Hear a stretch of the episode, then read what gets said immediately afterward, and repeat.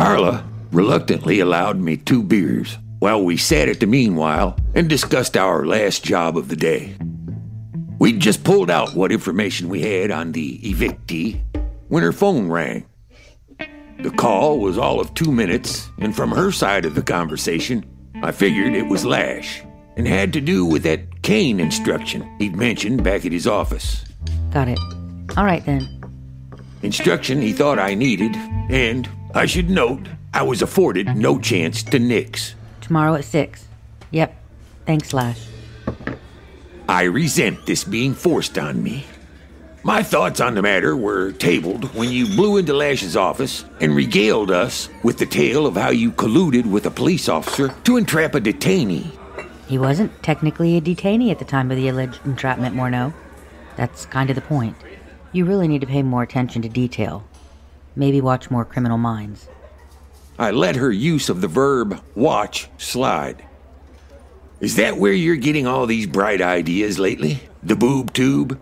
Because the general practice of TV writers to skip over minor details, like the actual law, in order to solve a case in the span of 40 minutes or so between commercials might encourage someone already prone to an overactive imagination to cobble together the means, motive, and opportunity to do some pretty stupid shit.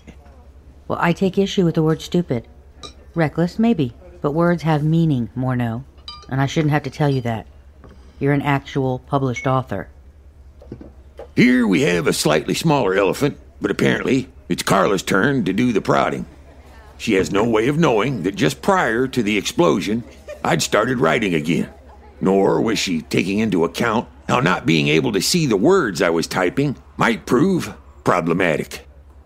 This was just another bone of contention she'd gnawed at for so long, it was as instinctive to her as scratching an itch. I started to ask her how she suggested I resume writing without the ability to see, but I felt her arm on my shoulder and then she started speaking. She'd been in contact with the evictee's building superintendent earlier in the day and was now phoning to let him know we were headed that way. The evictee currently resided in a building two blocks from where we sat.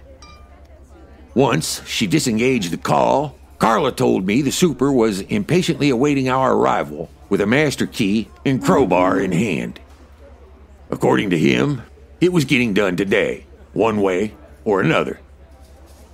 Apparently, the tenant had holed up in his apartment for weeks, and there had been multiple face offs through the door. The super had been waiting around to change the locks as soon as the guy stepped out, but he never did. Today, he was hoping the guy would open the door for someone a little more closely related to the law. Unfortunately for him, that was Carla and me. When Muggs came over and tried to bring me another beer, Carla objected. I got this from the sound of a bottle being set on the bar in front of me, it immediately being swept to my right, and a back and forth scrape, wobble, scrape that sounded a lot less confrontational than it was. I found none of this amusing. You ever sat and listened to the sounds behind silence? When you know something is happening around you, some communication you're not privy to, despite your proximity. That unnerving feeling of being seen, when you aren't able to see. Unless you're five years old and playing hide and seek. That feeling is generally not pleasant. Oh, let him have it, Carla. Three beers to Morneau oh is like a thimbleful in the grand scheme of things. Absolutely not. We have one more job and he has. Is sitting right here. Also, he's not deaf. Muggs, she's putting limits on my drinking. I think it's safe to say her time in our lives is coming to a close. Enjoy her while you can. Then I had a horrifying thought. Where's the gun, Carla? I felt her hands against my cheeks, and she slid my face slightly back to the left. I guess to have me staring blankly at her in the correct direction, rather than blankly across the room in the direction of nothing. In the car, glove box, and before you ask, yes, it's locked. Carla shouldn't be carrying around a gun, Morneau. Lash's tone wasn't as jocular as I'd have liked, given he'd not only stated the obvious, but in doing so seemed to infer I was complicit. You don't say. Well, let's not be hasty, Muggs. Generally speaking, Carla's a peach of a gal. She wouldn't dream of going off willy nilly or doing anything that remotely resembles blatant disregard for her safety or the safety of those around her.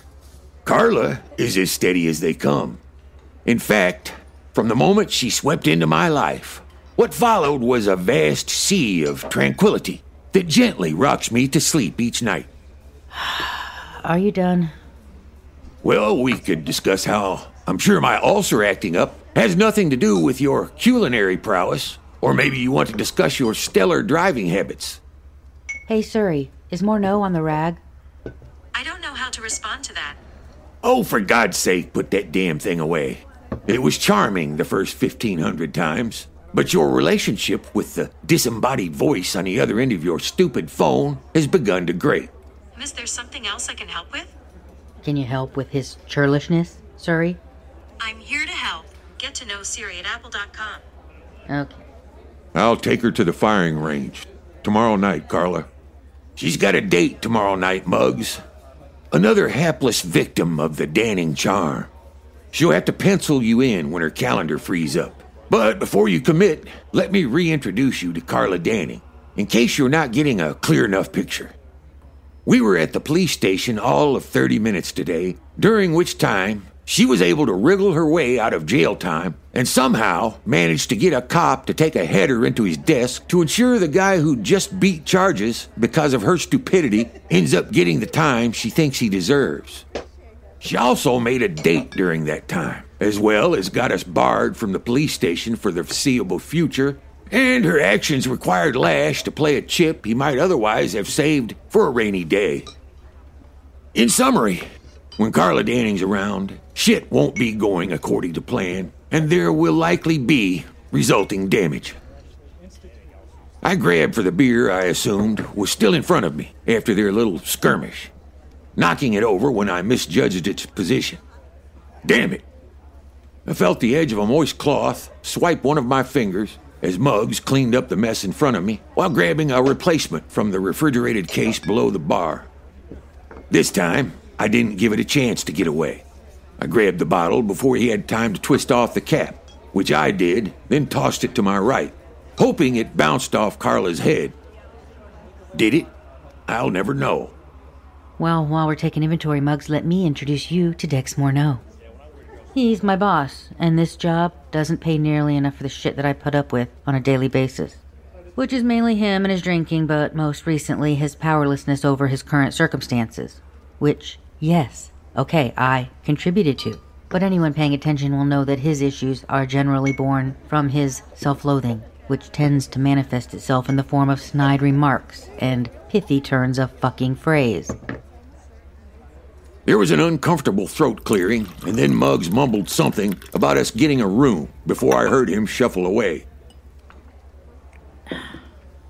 Don't take it out on Muggs. If you're mad at me, go ahead, take a swing. If you're gonna need something more substantial, we'll go find you a bat, and you can lay into the brick wall out in the alley.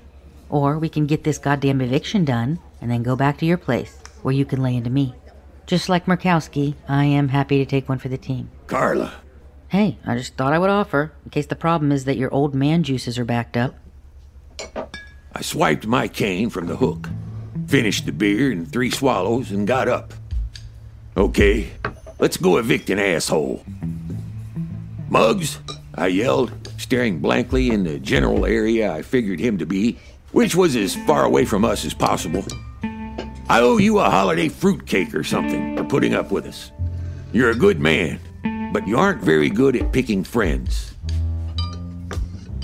His reply was quiet and much closer than I anticipated.